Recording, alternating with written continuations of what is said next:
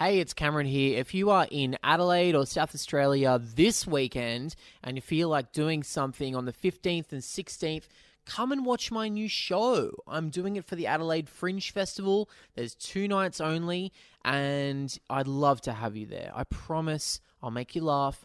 I won't make you think, but I might make you stink. What does that mean? I'm sorry. Just come. Hey, what's up? It's Thomas Nicholas, uh, also known as Kevin from American Pie. And when I'm not going the growl, which I think is better known as the tongue tornado, I'm listening to the total reboot with Cam and Alexi.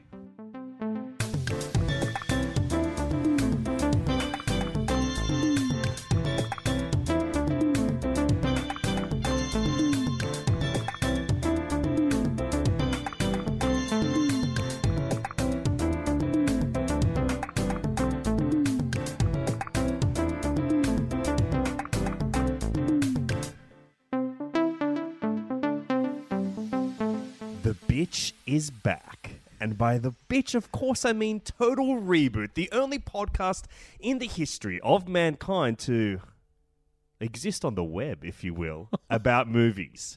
And this is a podcast hosted by two critically acclaimed investigative documentarians. One of them being me, Alexi Toliopoulos, and the other being you, Cameron James. Yeah, it's a thrill to be here. This is our first episode back on the reboot post Drago. Yeah, this is our first time podcasting together since we wrapped Finding Drago. And since we started rapping as well. Yes, we, that career has not made it onto the airwaves yet, Yep. but we are hoping to break out there Yep. like our favorite rappers such as Joaquin Phoenix. and And Chris Pratt in that video that went viral. just two of the most brightest stars in Hollywood. yeah. And their heroes, Joaquin Phoenix and Chris Pratt.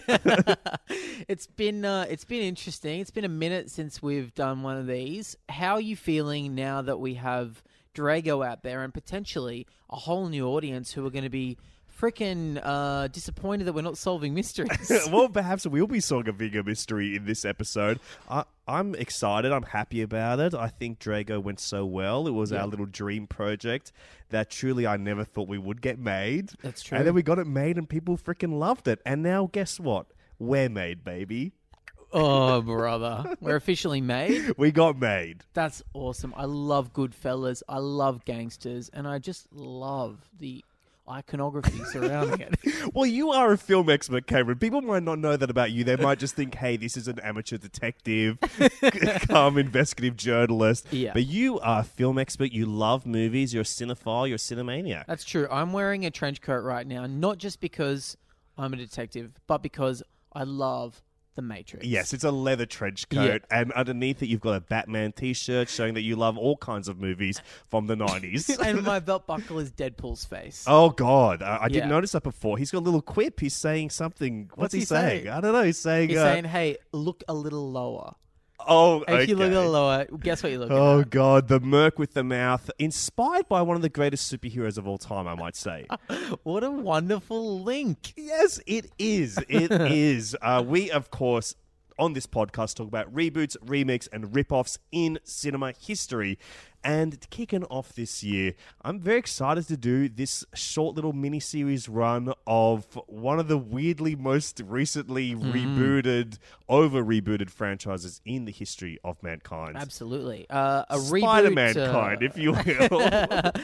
it's a it's a constantly rebooted franchise for reasons that are rarely creative as well. Yes. It's usually just legal loopholes that are the reason this keeps being rebooted. So in this episode, we're going to be discussing Sam Raimi's Spider-Man trilogy. yes, from the m- early to mid 2000s. Next week we're going to talk about the Mark Webb who wow, what a name. Now that is an exciting detail. now that is an exciting I detail. I wonder if anyone's history. ever picked that up before. That it's so funny because his name is Mark Webb, double B at the end there. Yeah, double B. W double B. Now that's funny as well. That's an extra joke. That's a little extra joke. That's like you're getting two for one. Well, double, if you will. and and of course, Webb is iconography really closely associated with the film's hero, uh, the Amazing Spider-Man, That's right. because he's a web slinger. This guy loves to sling webs. Then, uh, Not to be confused with the Webbing Slinger, which is uh, Adam Sandler's superhero movie. which sadly was uh, lost in development hell. yeah, yeah, definitely was in hell. Little Nicky was actually trying to get the movie made. Oh, I gotta tell you, it is so good to be back in this incredibly niche-filled oh. riff zone. Oh, it's great to be back alienating any cunt who has not got any interest in movies. Great to be here. Great to be out of the ABC studio where all of this was cut out from the from the final edit. And uh, then the week after that, we're going to be talking about The Marvel Sony Spider-Man collabos. yes, the MCU Spider-Man, played by Tom Holland, most notably in the film Spider-Man: Homecoming. but also from other movies such as uh, Captain America's Civil War and Avengers Infinity War. Yes, those are the two films. And also, the week after that, we're doing a lovely little film that is nominated right now for the Academy Award for Best Animated Film Spider Man Into the Spider Verse, uh, which is a fabulous movie that I love. I can't wait to see it again to talk about it. And I haven't seen it. But I promise that you he will have seen it by the time the episode does come around. but also a little treat if you go over to our Patreon, uh, we are going to do a bonus episode about the bad guy from this franchise, the movie Venom. Oh fuck! I thought we were doing uh, Sandman. Sandman. the webbing slinger himself, the Sandman. But let's get into it. Let's talk about Spider Man in cinema. There had been a few cinematic releases of Spider Man films before this one. Mm-hmm. What were they? All very cheap, kind of thrown together pieces of TV. Like there was a kind of live action Spider Man TV show in the 70s. It's very, very forgotten now. Mm-hmm. They kind of put a few episodes together and made like a few films that just happen to be in, in cinemas. Kind Mm-hmm. of like really classic shitty B movies, really. Honestly, um, anything can get in cinemas these days. oh, you're telling me. It's actually really easy to get a theatrical release. Well, actually, a lot of filmmakers struggle. I can't let you say that on the on the record. A lot of filmmakers struggle getting their stuff in cinemas. Or maybe their stuff's just not good enough. Whoa, dude. Honestly, man, this is some steamy, steamy shit that you're throwing out right now. I'm kidding around, of course. It's a it's a crazy industry, and Jesus, you know, we're all playing it. We're all Yeah. playing the game out there. We definitely are. We're all playing the game out there. You got in this Hollywood shuffle. Uh, but there were a few movies here and there. There were some overseas, like strange foreign films that somehow got the license or did not get the license and threw them together. But this Sam Raimi film was the first of its kind, really. Like you look at the superhero, the superhero genre, and yes, there were some before this. what have we got coming before? We got the Batmans. yeah, Batman Hmm. 1989 definitely is a big turning point uh, in the superhero mythos out there in Mm-hmm. The world. We got Dick Tracy. Yeah, that's the weird thing is that when Batman 1989 came out, instead of them going learning from how what a big hit this was, like Instead we of gotta going make superheroes. we're going no more 1930s gothic detectives is what we're doing. We're going Yeah. back to the 30s. Isn't that crazy that they totally missed the bo- on what was popular about Batman? They weren't Yeah. like, oh, it's the cape and the gadgets and the crime fighting. Yeah. They were like, no, no, no, it's the detective work. It's that it's based on a comic strip from the 1930s. Can we get Phantom? Can we get we could get any fucking Yeah. comic strip. Let's get a Ginger Megs movie up. Let's So get they make- the Wizard of Id. They live make your action. Dick Tracy. They make the Phantom with Billy Zane. Was that before? Yeah, that would have been before. That was like nineties. yeah, that was '90s, and then there was the Alec Baldwin one. What is The that? Shadow. Mm-hmm. The Shadow, of course. Um, and before that, we had Superman, the Superman franchise. Oh, course. But that kind of lived on its own, and that was something like entirely different. Almost, it was more like a kind of fun prestige adventure film than. I mean, it is probably the closest thing to what we know as modern superhero films until this film came along. Mm. And I think this film has such a really interesting place in film history because it really is the birth of where we are now years later. It was the blueprint for most of the superhero movies that came after it. They all were origin stories to the point that there was origin story fatigue that kind of kicked in like about six years ago.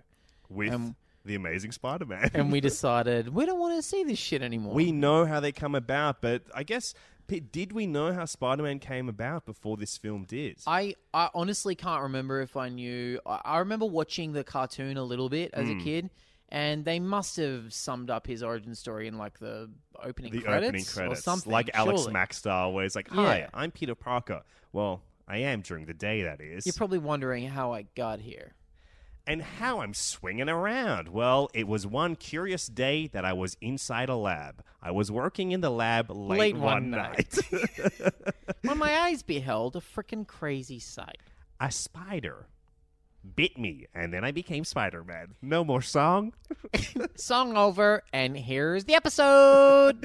See you later, webheads. Um, but it, it, I think I watched that same TV series, the animated Spider-Man TV series that was around TV in the '90s. I remember having a few Spider-Man comics. I had this in the '90s. There was a Spider-Man kind of spin-off called Ben Riley, who was a Scarlet Spider, and he had like this little blue hoodie that he would wear over top of his Spider-Man suit. I think he hmm. was a clone of Peter Parker.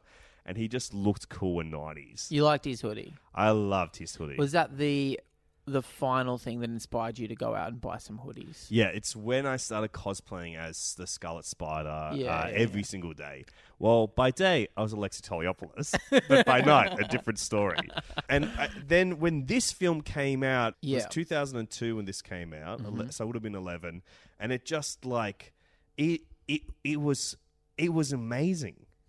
It was it was such an incredible experience. It had such an impact on me to just see these characters come to life in that way, and to see the just the the kind of propulsion of the effects in them. Because at that point, the big effects movie would have been The Matrix in '99, mm. and then that was slowed down. This felt sped up in a way that kind of like just it had this energy about it that nothing else really had at the time and it had this really unique tone and sense of humor. And when I went back to watch it again now, I think that's kind of what really struck me.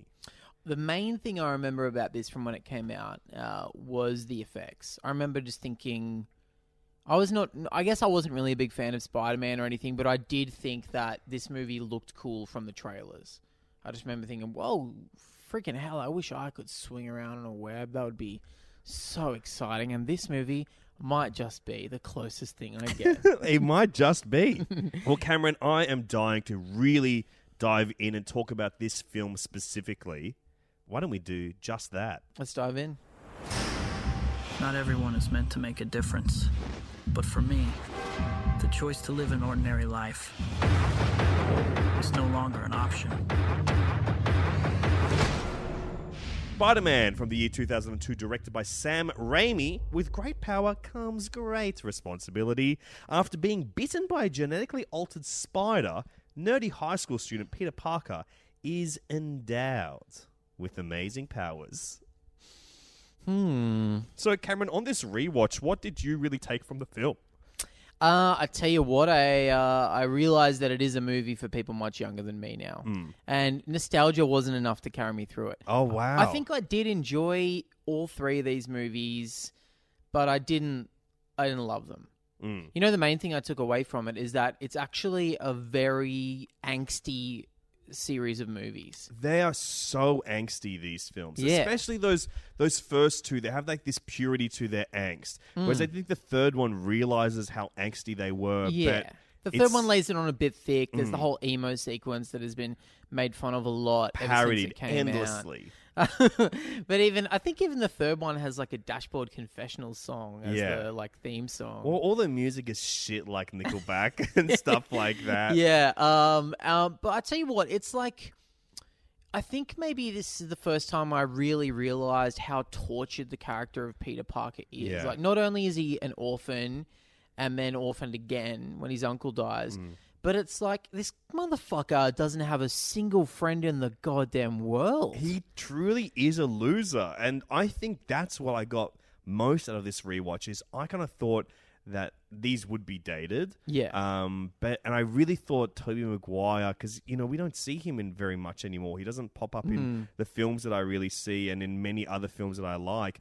And I kind of thought that maybe he would be like you know the weak link of the pussy posse of his friends of you know Leonardo DiCaprio and David Blaine that have gone on to great success after that. and E from Entourage. Yeah, all of those guys. But then you, I just kind of he I'd forgotten about him. I thought his performance might be like really weak, or I'd find it unsatisfying.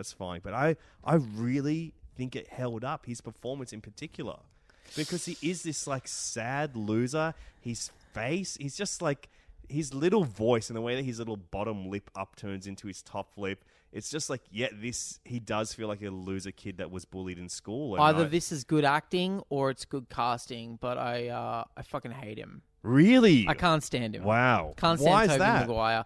Oh, he's just a freaking wet tissue. Yes, that's why I like. If any movie should have a wet tissue as a lead, it should be a movie about a young boy trying to figure out how his body works and is squirting webs all over True, the place. but I think we've been a bit spoiled because I, I find um like Tom Holland's performance in the later movies to be almost the definitive Spider-Man now. I'm like it when I, is hard to go back. when I see him in that, I'm like, oh, that's what it should have been. Hmm. Like a young, hyperactive little freak who's Yeah.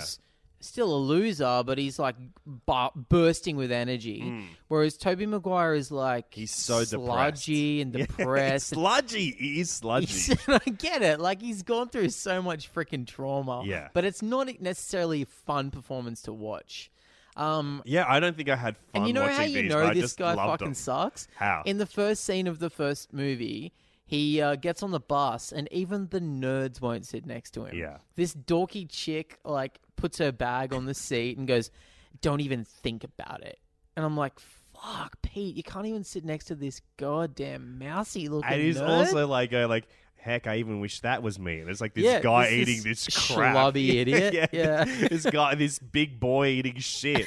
and I think it, this also is in an era where it's like, you know, Tom Holland looks like a 15 year old boy playing Spider Man, Peter Parker. Mm. Yeah. Looking back at this one, Oh when they're on the field trip, it's hard to distinguish the teachers from the students. It's Yeah. like the teachers wear vests and tuck in their shirts. That's the only And then, thing. and still, like, what's his name? Uh, D- James Joe Franco. Manganiello. James Franco is still wearing a suit, and he's meant Oh, to be yeah. like their contemporary. I thought you were talking about Joe Manganiello, He who is- is the oldest person to have ever lived. he is as old as Uncle Ben in this movie. He's so old. He's he plays Flash, who I guess is dating Mary Jane at the start Yeah. of the movie, and He's the common villain for Peter Parker in all of these movies during high school. Really. and it's like Or okay. I gotta um, I, I know I knew Joe Manganiello was going to be in this on the rewatch. I did not know. I, it was a shock. I rem- I remember reading it somewhere, you know, like where these actors got their start or whatever. Yeah. And I was thinking, okay, so I'm going to see a young, weedy looking Joe Manganiello. He does not look any different to what he looks like in Magic Mike. His hair is just a His little hair's shorter, shitter. spikier, Yeah. but physically he is just this buff cut Yeah. from fucking marble yeah. god who's supposed to be 15. Yeah, he's like this. there is the slightest weediness about him in that he's not beautifully tanned. Yeah. Like that's Yeah. that's the early difference. He's just like, oh, this guy looks a bit anemic. No, it's because I'm used to him being the hottest man in existence. but I think that the angst is what I really did dig on this because I think mm. it, that's what the other films they don't have that authenticity in their angst that this does. Like this is a film that is so strange on the rewatch because it's like learning how to be a superhero origin film. Hmm. They didn't really exist. There, this created the mold. There wasn't that Yeah. like clear cut. These are the beats you have to hit. This is how you have to feel. This should be the shape of it. This is them figuring out the shape. And what really shocked me was how much this feels like a horror movie for so much of it. Well, I guess there's your Sam Raimi uh, Yeah, voice in there. That's I him only out. really know him as a com- as like a horror comedy director. Yeah, with Evil Dead Yeah. franchise, Drag Me to Hell. This has those beats in it. Like Yeah. it has humor, but there are moments in there where it's like there's canted camera angles and Yeah. uh, the Danny Elfman score. Who, by the way, just like I love his com- compositions so much, but it just only ever makes me think of scary uh, like scary action. Yeah. It's never like fun. Yeah. It's not they're never like fun uplifting score. It's always like It's just bum, bum, bum, bum, bum, bum, bum, bum, bum, bum, bum, bum, It's like- it's dark naughtiness yeah, rather yeah. than it's trickster, trickster.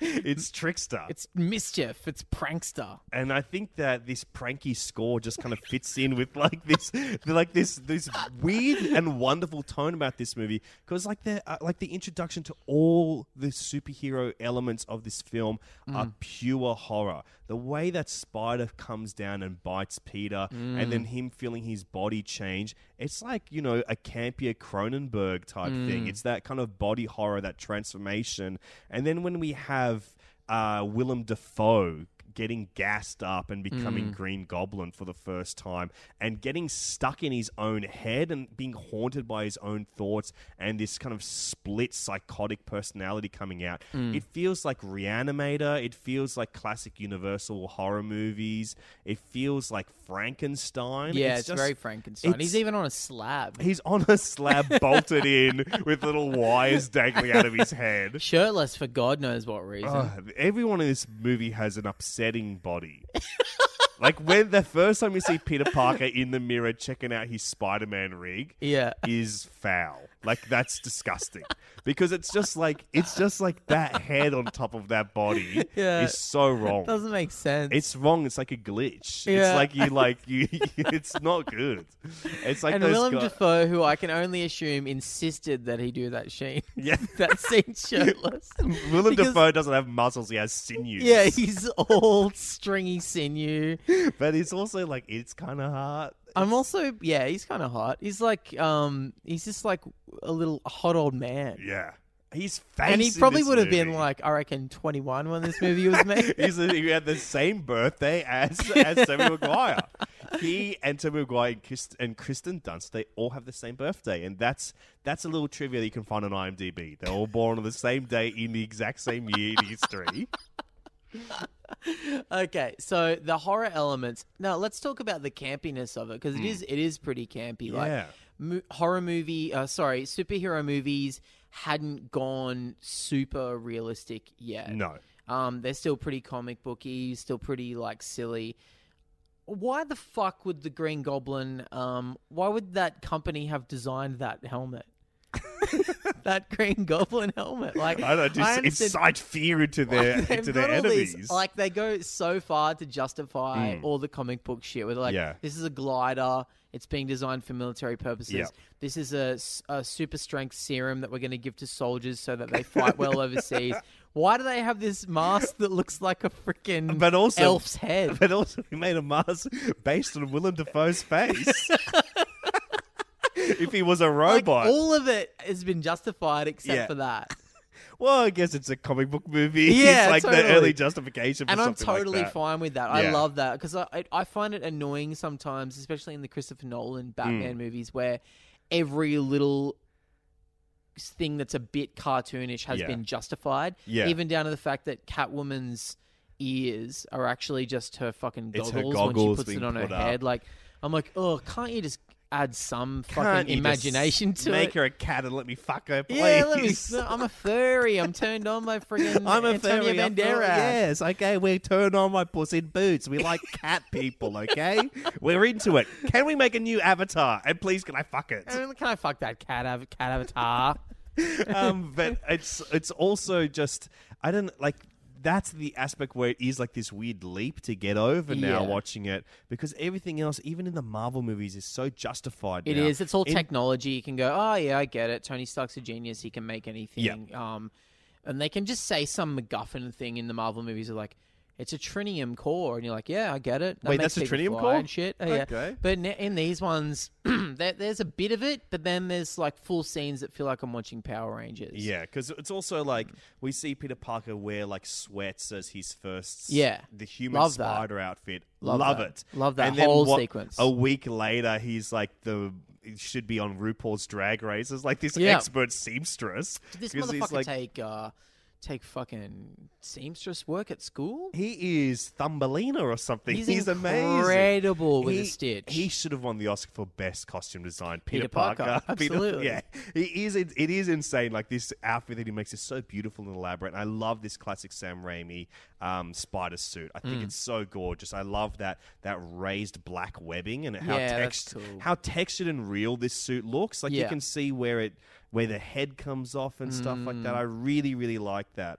And I, I don't know, there's something about the design of this film that I'm so into because it bridges that gap from something so that is now so ridiculous like Batman Returns Mm. uh, or the Schumacher films into something a bit more. It's the bridge between that and the Dark and the Knight. new ones. It's somewhere between those two because it's a it's set in uh it's like a Wes Anderson-y version of New York. It's like this New York Hmm. does not exist. This is a very colorful, over the top version Hmm. of New York where everyone's like, "Hey, I'm freaking walking here," and everyone knows Peter Parker and Yeah. shit. Hey Pete, how you doing in school? Uh, I'm pretty good. eh, Freaking hell. Oh, you know, geez, I'm just trying to ask all the girls out. It's Welcome Back. Co- this movie is Welcome Back Kotter. Like this, this is Yeah. the Welcome Back Kotter of superhero movies. is, 'cause it's sweat a, hogs. It's a good U- New York story. I think this is Yeah. like it genuinely these films, but especially oh, this one is a dude, good this New York is, story. Uh, is it in the second one? It must be where Mm. he has to choose between saving a cable car and MJ. yeah, Okay, that moment. Oh no, that's in No, the that's first in this one. That's in That's the in first this one. one. Yeah, when all the New Yorkers start throwing shit at the Green Goblin off Yeah. the bridge. That is the closest any movie has ever come to being Ghostbusters. It's the closest. There, it's like scream. All so of New. York coming together, bo- like behind a hero Yeah. and trying to vanquish a enemy. I was watching that if scene. like, Slimer fuck, popped up in this movie Yeah. and like stole his pizza delivery from the second movie, you wouldn't bat an eye. You're like, like, oh yeah, of course. to like some guy from The Wire, probably Yeah. who's in The Wire six years from now, being Yeah. like throwing a fucking workbench at it, throwing a bagel or a Yeah, hot dog or something. a New York hot dog. Hey, I got this from Gray's Goblin. Papaya. Hey, back off, Goblin! We're Spidey boys over here. It's it is it is such Nobody fucks with New York City. it's like that vibe. it is. You I don't bet- like it? Leave. I think it, it they truly become like these. Honestly, it shocked me how much I was emotionally affected by these movies. I think they become like these great New York films. Hmm. Well, it's it's the new Ghostbusters. That's exactly what Ghostbusters did. It's working class. This is such a working beautiful class take. hero. Cameron, you are on fire, baby. you are on fire. Every now and then I such a good take. a good take. This is this is really good shit. I am so into it. But it, it- like you know that this the scene where the, the the train car that in Spider-Man 2 where Yeah. he gets on the front, he has his Christ moment. Mm-hmm. I full on cried watching it this time. I was Serious? so swept up in it. I got a little condensation in my eyes Was now it the? Is about it when they pass him back through the carriage and then they all say, "We won't tell anyone"? Yeah, that got That's me. That's a really nice moment. And then Orson was like, if you gotta get him, you gotta go through me. And I was like, every oh every extra is sliced alone. Everyone in this movie is Jim Norton's running around and them talking true. to camera It's and Jim stuff. Norton It's doing like a piece of camera like it's, the Daily Show. Yeah, it's so it's such a it's such a strange movie. I really think it's wonderful. Like I, also part of it where it comes from in this angst thing is that the way this mo- this whole three series of films, Mm. this Sam Raimi trilogy is so like the backbone of it is the Mary Jane love story. And it's almost like this weird subversive anti-romantic story Hmm. where he his whole journey is set off. It starts by him literally saying it it all starts with a girl or it's all about a girl. Yeah. And it first film and second film, I didn't finish the third one, honestly. Yeah, who, really no one ever has. it lives mainly in oral tradition the final minutes of that film but like everything in that like in those films it's all about mary jane like he the whole thing is kicked off by that he talks to her at the mm. at the lab he takes a photo but also when he is trying to get he when he wants to he wants to get money to buy a car to impress her because mm. Flash has this cool car mm. and he sees the ad to do wrestling to get to win a thousand bucks or whatever. And that is because of Mary Jane. And his whole lesson in this film with great power comes great responsibility is all about that. It's about him trying to choose between this girl that doesn't really want him and keeps kind of throwing him off and chasing after her, or to choose to better himself, mm. better himself for this girl, or better himself for himself. And in the final moments of this Spider-Man one, that's what it is all about. We see him. She comes to him saying Yeah. that she's in love with him and she wants to be him, be with him, and he turns her down because he knows that's not his responsibility anymore. He's he's he's he's improved himself, and it's all about him living as himself. It's almost like this weird like teenage breakup movie of some kind. Yeah, true. But it's also like this weird, um, like It's a little fantasy, incel-y. yeah, Yeah. incel fantasy of being like, I, I get to turn down the hot chick. yeah. I've wanted her, and then she finally comes to me, And but it is- I say no because I am actually a superhero now, and I do not need her. It is it is the like the friend zone movie. I'd Yeah, say big time. Like because it, is about her not really wanting him, him trying to impress her, hmm. and then him having this shit life without her. Well, really. that's the shitness is the thing that I really that stuck with me this time around is that the misery of it all. Like he is Christ because he has he's a martyr essentially. Like Yeah. every decision he makes is good for New York City but bad for him personally. yeah. He's constantly making these he can't help himself. He has to save everyone. So he's making these incredibly selfless decisions Hmm. that as a result make him seem incredibly selfish Yes. to everyone around him. So he's pushing everyone away, pushes MJ away, pushes his freaking Aunt May away, Yeah. Pushes Harry away to an extreme point Yeah. where Harry becomes a villain. Yeah. Like it's this this whole thing is built around how miserable Peter Parker is Mm. and how he's chosen this life of being a sad lonely loser. There's Yeah. even a line in the first one where the Green Goblin says something like um you know, misery, misery, misery. That's all your life is. I could have given you the world, kid. Ah, you could have had it all, kiddo. You could have worked with me in the Green Goblin factory. You know, I could have made your mask based on your weedy little head. yeah, and by the way, the Green Goblin is played by Harvey Fierstein in this movie. And that would be amazing. Harvey Fierstein is weird that he's not in these movies. yeah, he feels like It's, he's in it them. feels like this the missing element was like cut out of the film Yeah. was that he goes to like this underground lab and Harvey Fierstein is Makes a him a seamstress and makes the suit 100%. with he's got a little pencil and a tape Yeah. measure behind his ear he goes oh so you want a little room in the crotch area Yeah, yeah. oh you don't need it okay What, what colors do you want? And Peter Parker would be like, I'm thinking maybe yellow and black. And he's like, ugh. I'll tell you what, I'll come up with something myself. a little lime everywhere. I mean, like that. It, it, it- it is like these. The, how, the tone of these is so fun. Like it, it has this thing that like, like it's that campiness that before it gets truly camp. Like there's mm. something about it where in those first two films, the the the slightness of this really broad comedy is so unattainable. And when it hmm. gets to the third film, as I started watching that, I'm like, this is so goofy. They're going, they're, the goofiness is so Yeah. far out there. Whereas these two, these There's like a dance two, sequence in the third one. Yeah, th- it's there's this- essentially 500 Days of Summer, which was directed by Marc Webb. and if you don't know Marc Webb, he would go on to direct the amazing Spider-Man films. And what's interesting about that is that his last name is Webb, yes, which is eerily similar to the substance that Spider-Man actually produces. in fact, the only difference is that it's a double U a- and a double a B. W and a double B. and that's uh, probably a fun way he tells people to spell his name. Yeah. Marc Webb, W double B. And then E. in Chuck the an. E in there for good measure. yeah, yeah, just like the Pussy Posse. I wonder if everyone knows what the pussy pussy. We should explain it. The Pussy Posse was a group of guys in the '90s, Yeah. headlined by Leonardo DiCaprio, Yeah. featuring Tobey Maguire, David Blaine, E from Entourage, who doesn't have a real name, yeah. unfortunately. Stan from Mad Men, weirdly. yeah, Um, and a couple of others. Lukas pieces of shit. Haas is Oh in yeah, there, Lukas, Lukas Haas, Haas. from Mars Attacks. yeah, they're all in there, and it's just like it was a fun nickname because that's what they were doing. They were boys. Literally, that's there's no nuance to the nickname. Yeah. that's it. There's no That's nuance to the nickname. It's not even like the Brat Pack or Yeah. the Frat Pack or anything cool. It's like, no, no, no, we're called the Pussy Posse. Why are you guys called that? Well, It's what you're thinking. Imagine Yeah. what you're thinking, which is that we go out and get a lot of girls. That's it. That's what we do, and that's Yeah. what we've called ourselves, and it's pretty cool. It's not because you guys also like it's a joke on cats or anything. What's No. a cat? I don't. No, no, I don't even mean? know what What that do you is. mean? It's about pussy, as in like a, a, we, a, a you know, you know, a woman's a wetness. woman's a womanhood. Yeah. Um, which, by the way, they have rebranded themselves since in the media. What I are read they? an article with them recently. Uh, in it, they all went to premiere of some Lukas Haas Hollywood or movie or, whatever the something, fuck, yeah. Widows maybe, and um, and it was like Leonardo DiCaprio and the rest of the Wolf Pack were there. I was like, excuse me, Whoa. Ex- you can't rebrand that. excuse me, you're Yeah. calling yourselves the Wolf Uh, Pack now? Zach Galifianakis owns that, darling.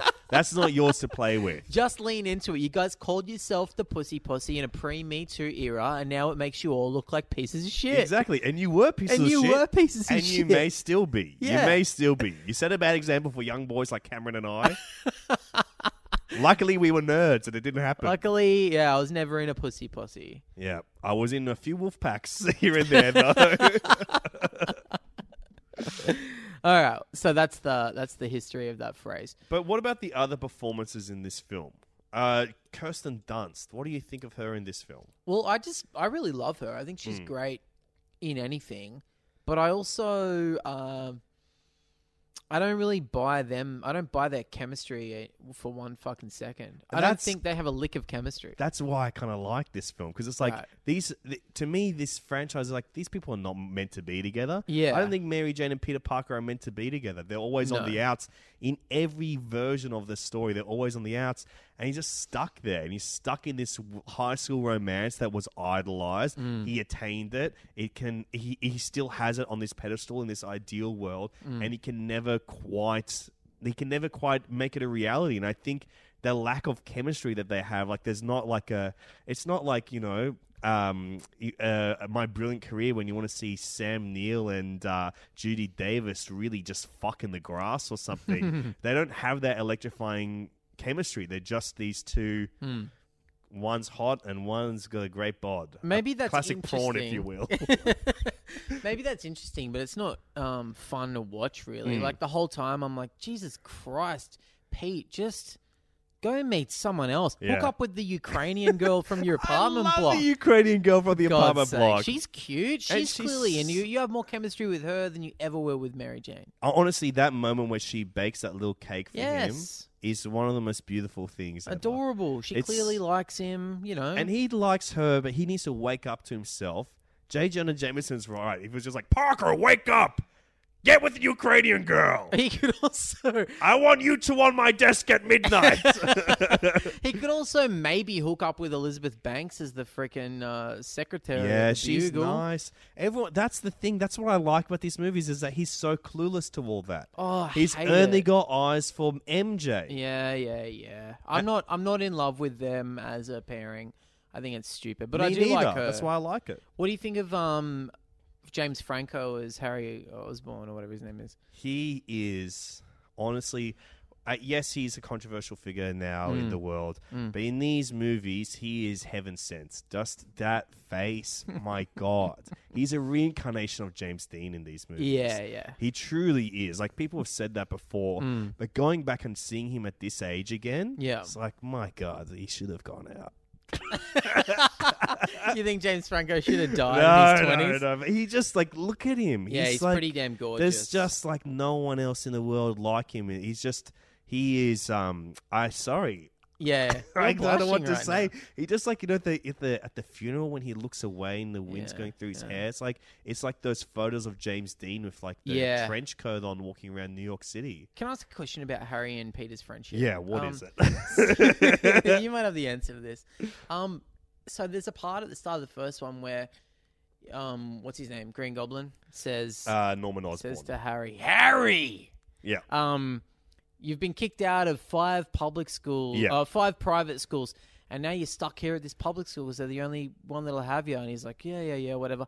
And then later, Harry is talking to someone else, and he's like, you know, Peter's been in love with Mary Jane since the fourth grade, and Yeah. he's only had eyes for her since then. I was like, how fucking long have they known each other? Yeah, how do it they know seems each like other? they've just met. Like Peter's never met Norman Yep. Osborn apparently, and yet they've known each other since the fourth grade. It Where's the fucking logic in Where could they have met? Where could they have ever met? Like he, it's like the na- like what did they both know? Fran Drescher, the nanny. Like is that what they had in they common? are absolutely from two different worlds. Like Peter Parker is literally the poorest person ever captured on celluloid.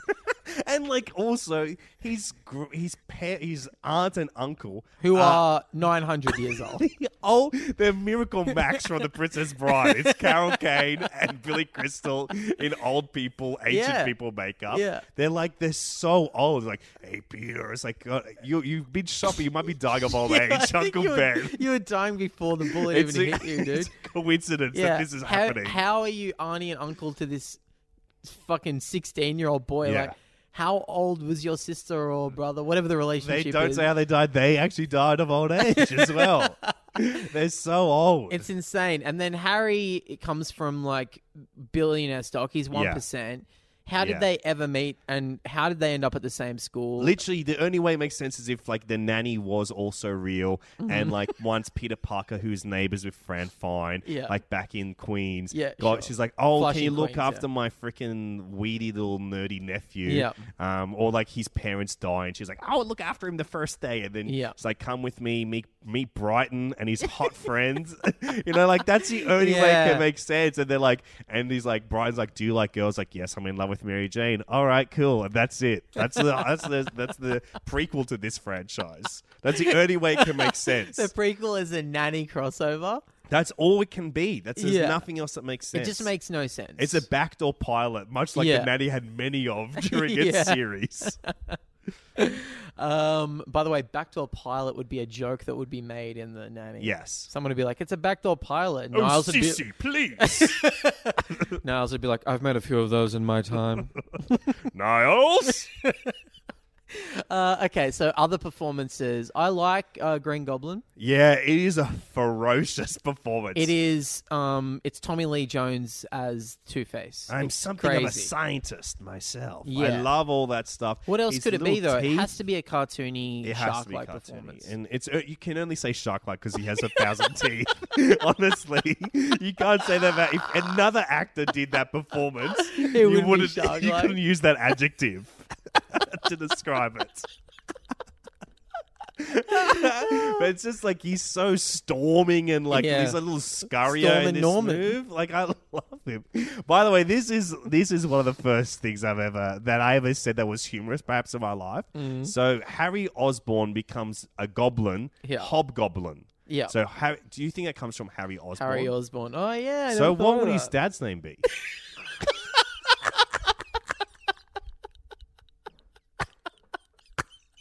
That's a joke from when I was like 12 years old that I came up with that I got in trouble for when I when I asked my dad. That's great. That's great. That is that should be that's an iconic joke. That's iconic. Yeah. Kids should be saying that on every playground. God, I gotta pass it on. Well, if you're listening to this and you're in high school, tell them the knob goblin joke that I just I came up with t- so long ago. That's incredible. What do you think of uh, Dr. Otto Octavius? Oh, Alfred Molina, I love that performance and I love that character. Tell me what you Spider-Man love 2. about it, because I really love Alfred Molina, but I just, I just didn't really find much going on with his performance. Well, Alfred Molina, you may know him from Pete's Meteor. He plays a, also a scientist in that movie. he plays Dr. Otto Octavius in that. basically. but I don't know. I think it's just like this franchise has such insane casts Mm. is part of it. Like they're all like these kind of like weird character actors from around the world that kind of just kind of came together Mm. at this one point. It's populated by all those people like that. Like Octavia Spencer's in them and stuff. Yeah, is in like true. in the wrestling scenes. Like Yeah. it's so it's so strange. And I think Alfred Molina is like the absolute peak of all of that. Because like Alfred Molina is a superhero villain. He's like this Mm. fat, like you know, like English Spanish character actor or whatever from I don't know. He's probably Welsh or something. Yeah. and like he is, he he's like the, he is so. I think he's such. A, he got such this like corrupted humanity, and I think Mm. it captures like that that aspect of Peter's villains at their best. They're all people that represent this father figure to him yeah. and that's why the third movie's not good because it's just another. The Sandman is just like Sandman. Sandman coming. it's just Thomas Haden Church, like who's like, no, I actually, I actually killed Uncle Ben, and like that's oh, is so that the that's twist? what I, it can't is. even, I didn't think I He's picked like, up on that. I actually killed Uncle Ben. I he was the killed one him. who he was Joe Chill. Essentially. Yeah, basically he's Joe Chill, and then it's like that's so silly, and then like then you've got um, the double, which is like the the villain that Mm. is just like him, and it's um, Topher Grace as the new photographer at um, Eddie Brock. Yeah, Eddie Brock, the new photographer at the Daily Bugle, and then he gets the symbiote on him, and then he becomes Venom, and then he's also got the Hobgoblin around. It's like, what in fuck's name is going on? like that's too much stuff. But you know, the villains and the rivals in these in these first two films, it's J. Jonah Jameson who hmm. is amazingly played by J.K. Simmons. Can you? I can't imagine anyone, anyone else, else, really. especially that time. Maybe you know what? Maybe Ice Cube. Ice Cube could crush it, or I was thinking Terry Crews was someone that I was thinking could yeah, really crush yeah. it. Although Terry Crews is too funny. He'd be too funny. Like, JK's funny. yeah, that's true. JK is funny. Maybe yeah, get it's like JK, JK Rowling. Ice, JK. okay, here are the only people that can Yeah. play it. JK Simmons, obviously. Yeah. Ice Cube. Yep. Terry Crews. JK Rowling. JK Rowling. JK from Jamiroquai, the lead Yeah. singer. And that's it. That's it. That's it. They're the only people that could play it. And no one else. If you suggest anyone else, no thank you, no thank you. No, thank you. You have to go fuck off now. Yeah, actually, please go fuck off now, Sal. Okay, so don't do that, okay? No more other good casting, okay? We, we sorted it out for you. There's your list.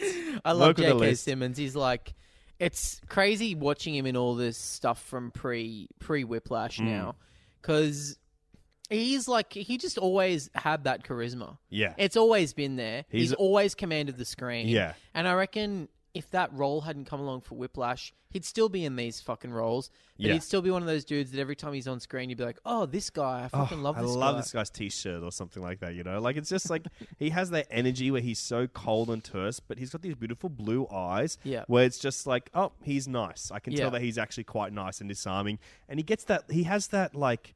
Mm, That great skill of an actor where they can just do this tiniest, slightest smile that's unreadable by the Hmm. naked eye, but you still get the feeling of the comfort from it. You know, like that's he's so great in those films. Who? Uh, okay, Molina. We talked about a Yeah. little bit. I found, yeah, I found that odd. I also think I remembered the movie differently. I remembered that Doc Ock got a like he kind of came good again at the end. Mm. Yeah. But in my memory, it was for a much longer time and in a much bigger way. Mm. Really, it's for about three seconds. Yeah. That he's like, I cannot It's very die for small. nothing or Yeah. something, and then he drowns the son, Yeah. and it's like over. Yeah, I like him as this tragic character. I think he is. I really think he's one of the great superhero villains in cinema. I think that the tragicness of that character, the kind of like the costumeness of him, like that he's got Hmm. this leather jacket and these. He's Frankenstein, dude. He, He gets given is. like every gothic Yeah. classics shot ever. He really He's does. in rags. He rises from water. His whole that whole scene where they're going to operate on him to take the arms off is a horror movie. It's a straight up horror Hmm. movie. That's that's what I, that's exactly what these films are. They're like this weird mishmash of horror, romance, teen film, and, then, just like cartoon comedy. Yeah, and I guess like like reality bites, you know, Mm. like it's that kind of late nineties, uh, you know, Gen X type Mm. movie. It really feels like that. Where it, I, I guess this is the Gen X superhero movie, Yeah, dude. and that's a, the best of our days, man. I'll we never were forget kids. what it was like being Gen X. So fun. Would have been awesome if Ethan Hawke was Spider Man. it's it's amazing that Ethan Hawke wasn't the villain in the third one. Like, Yeah. I reckon they would have pitched him so many times. What do you think of Thomas Haden Church as the Shane Man? Well, it's um, I don't know. It's just it, it was just this thing where he was on fire. Like he got he got up in um sideways, and everyone wanted little bite of this guy. Yeah, and then he's they so got good in him. Sideways. He was great on that sitcom that he was in as well. What was that one? Uh, Not- Nancy, what's it called? No, it was like was Sid it? and Nancy. No, that's the other one. It wasn't the- Will and Grace, but it was, and, It's and it wasn't Deborah Dahmer Messing. and Greg. Yeah, it was him and Someone Deborah and Messing. someone. It's him and Deborah Messing, and um, they have a marriage of convenience. Yeah, yeah, yeah. they're married, but it's For not, an apartment or something. Yeah, for they're New married York for like rent. a penthouse. Uh, s- It's something in or some Nancy. No, it's not a Nancy. I think it's in Nancy. No, but I, I used to like it. I thought he was really funny in that. Yeah. So I was excited that this guy that I'd seen on TV One reruns Yep. Was now in a superhero movie. That that is, that's one of the things that links us. We both had TV One, the classic sitcom channel, growing up, and we those are our references. The nanny, Yeah. mad about you. yeah, yeah. We, Those are our common links. news radio. But uh, yeah, and then I on, I think his performances he barely gets to do anything in this Yeah. fucking movie, and then he didn't really do that many huge roles again. Yeah, he he just kind of went back to the kind of smaller stuff, and I- Yeah. I, think it's great. He's he's got he's such an interesting looking guy as well because he's kind of like handsome and hot, but he's like dangerous and sad. Yeah, I quite like him. Um, I also, speaking of sitcom stars, have a huge soft spot for Topher Grace. yeah. I really like Topher. He's my favorite editor, and he always will be. He's one of the great editors. You love the Phantom edit, don't you? Him and Thelma Schoonmaker, the two great editors. I can't wait till he gets his honorary Oscar one day for best editor. Yeah, he's good. I Um, no, I feel very much the same way about him because I remember that movie In Good Company, and I was like, Yeah. this has got to be a huge hit. It was one of those movies that just like I remember the marketing for it. I was like, this is one of the most important movies. Like this is it's like the first adult movie that I remember Yeah. is In Good Company with Dennis Quaid, ScarJo, and Topher Grace. yeah, no, he's Which is awesome. like, guess who's coming to dinner? It's a white guy. like that's the whole premise of that movie. That's awesome. Kind of like Guess Who, starring Bernie Mac and Ashton Kutcher. Yeah, and Zoe Saldana. Mm, before Can't wait till we get to do that episode of Total Reboot. Uh, yeah. What else do we want to say about these Raimi movies? I mean, I, I think ultimately I was left a little underwhelmed by them, but I, I got to admit they were fun. yeah. The action scenes were fun and everything. It just didn't. I don't know what I was expecting from it. I really thought I would rediscover something, I but I think co- going back to this, um, the birth of the origin Mm. movie, like the origin story of origin stories. yeah. Um, I just kind of felt tired by the end of the third one. I was like, man, I'm fucking, I'm just, I'm still overwhelmed and done on Mm. these kind of movies. I think the fatigue goes back into history and takes Yeah. out the heart of the other ones. I am the opposite of you. I, Hmm. I didn't I thought that's exactly what my reaction would be. I thought that I would be over it. I thought that these would have dated bad. I thought I remember the Nickelback soundtrack was something that I knew going and in. they say that a hero can save us. Oh us. god, Yeah, I, like good. you know, people shit on Nickelback and say they are the worst, and like you know, I hate that that's a hacky joke because it's true. Hmm. Just wish that it was me who got to say it. I know it's one of those things that it's lame to make fun of Nickelback now, but that's so frustrating because it's just so accurate. Yes, they are really. They're it's one not of the good. worst. It's not good music. Um, and I thought that's kind of what the whole movie would feel like. I thought it would Mm. feel like this kind of like, you know, stillbirth or something from the ni- leftover Mm. from the nineties.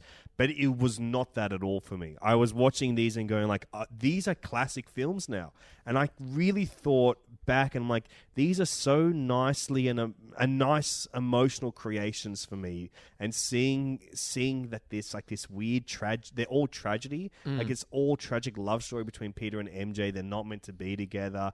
The whole th- the whole father figure issues that Peter has, where he never had a father, and then he's uncle gets taken away from him, and then Norman gets taken away from him, and then Doc Ock gets taken away from him, or Doctor Octavius as he's really called. and I, I, I really felt sorry for Peter, and I think that I really see these as classics now, and I think of them that next time they open up the books of the AFI Top 100 and they start putting newer films in, I honestly think that I would be putting, I, if I got to nominate, I'd be hmm. putting these forward because I think that these first two films are so important now in the history of cinema and will forever be super important in the history of cinema that I was shocked. I was shocked by that reaction hmm. watching them. Wow. And speaking of shocked, join us next week. We're going to be talking about The Amazing Spider Man versus The Rise of Electro. and you might be shocked by a couple of things there. Have you seen either of these? Marc Webb. Oh, sorry, I should explain. Marc Webb is the uh, director of the upcoming movies, and he's most notably known because his surname Webb is very similar to um, like the webs that Spider Man shoots out. That is so interesting. That should Yeah. be on IMDb trivia for sure. Yeah, you can just remember it. It's different uh, if you just remember W double B. yeah, with Yeah. an E in the middle. Yeah, throw an E in there. Yeah. Um, have you seen either of those? I have seen both of them. okay. I saw the first one on DVD or something. Oh, I love DVD. DVD culture was prevalent at the time when Yeah. that film hit, um, or maybe it, uh, yeah, I would have seen it around then on DVD. And I think I saw I saw the sequel in the cinema, and it came out just when I started doing comedy. I saw it with uh, comedians Ben Squires and Daniel Muggleton, Mm-hmm. and they both left to do gigs, and I was stuck in the movie by myself. And did you love it? I truly hated it. I actually really hate those movies. But I'm looking forward to talk about them because I think they are so weird and so interesting for us uh, as we talk about these reboots and stuff because they were so hot on the heels. Like, yeah, sure, the third one left a bad taste in our mouth, but then to come. And that so taste was shit. yeah, so I'm looking forward to talking about them. I think they're going to provide for some interesting comedy. Okay, good. And that's part of what we do. We are comedians. Cameron, you, of course, are a touring comedian these days. As opposed to before when I was just Local funny man. just local funny man Cameron James. That's right. I'm uh, I've got my new show on tour at the moment. In fact, if you're listening to this as it drops and you are in South Australia, Mm-hmm. I'm performing this weekend in Adelaide for the Fringe Festival. my show is called Strawberry Blonde. Buy tickets, come and see it. I got to be honest with you, it's almost impossible to sell tickets at the Adelaide Fringe, so I have heaps left. yeah. So just come, and I promise you'll have a good freaking laugh. And you are quite a funny man. You really, honestly, Cameron is my favorite comedian. He's so funny. You got to go see him. Uh, also, if you're listening to this as this drops, I think it will be tonight on the Friday. Uh, I've got comedians talk over movies at Golden Age Cinema, which is where we are right now. They let us record here, um, and I'm going to be pl- talking over Twilight Three with our friends Demi Lardner and Tom Walker. Uh, tickets might still be on sale, might be sold out. Check online, but it's going to be a freaking um, hoot, one might say. uh, also, if you want to hear more from us, you can head on over to patreon.com slash total reboot and sign up for just five bucks a month. You get extra episodes. We do a thing called Total Reboot Riffs where we pick a classic film and give it our own reboot remake treatment. Uh, we just did one that is maybe the dumbest thing that we've ever, ever done, uh, which was Steamboat Willie. We rebooted the Disney classic Steamboat Willie as a live action film. So you can check that out. And soon, in the next couple of weeks, a Venom exclusive full episode of Total Reboot will be up there. Can't wait. It's going to be great. And in the meantime, head on over to iTunes and subscribe and give us a review of five stars. And in that review, let us know any other movies you'd like to see us give the reboot treatment to. You can find me on Twitter at This Is Alexa. You can find Cameron on there at I Am Cameron James. Same for both of us on Instagram. And uh, honestly, you can find yourself at the cinema. Wherever you look into a screen, it truly is a mirror reflecting on your own soul. Ingmar Bergman and Marc Webb.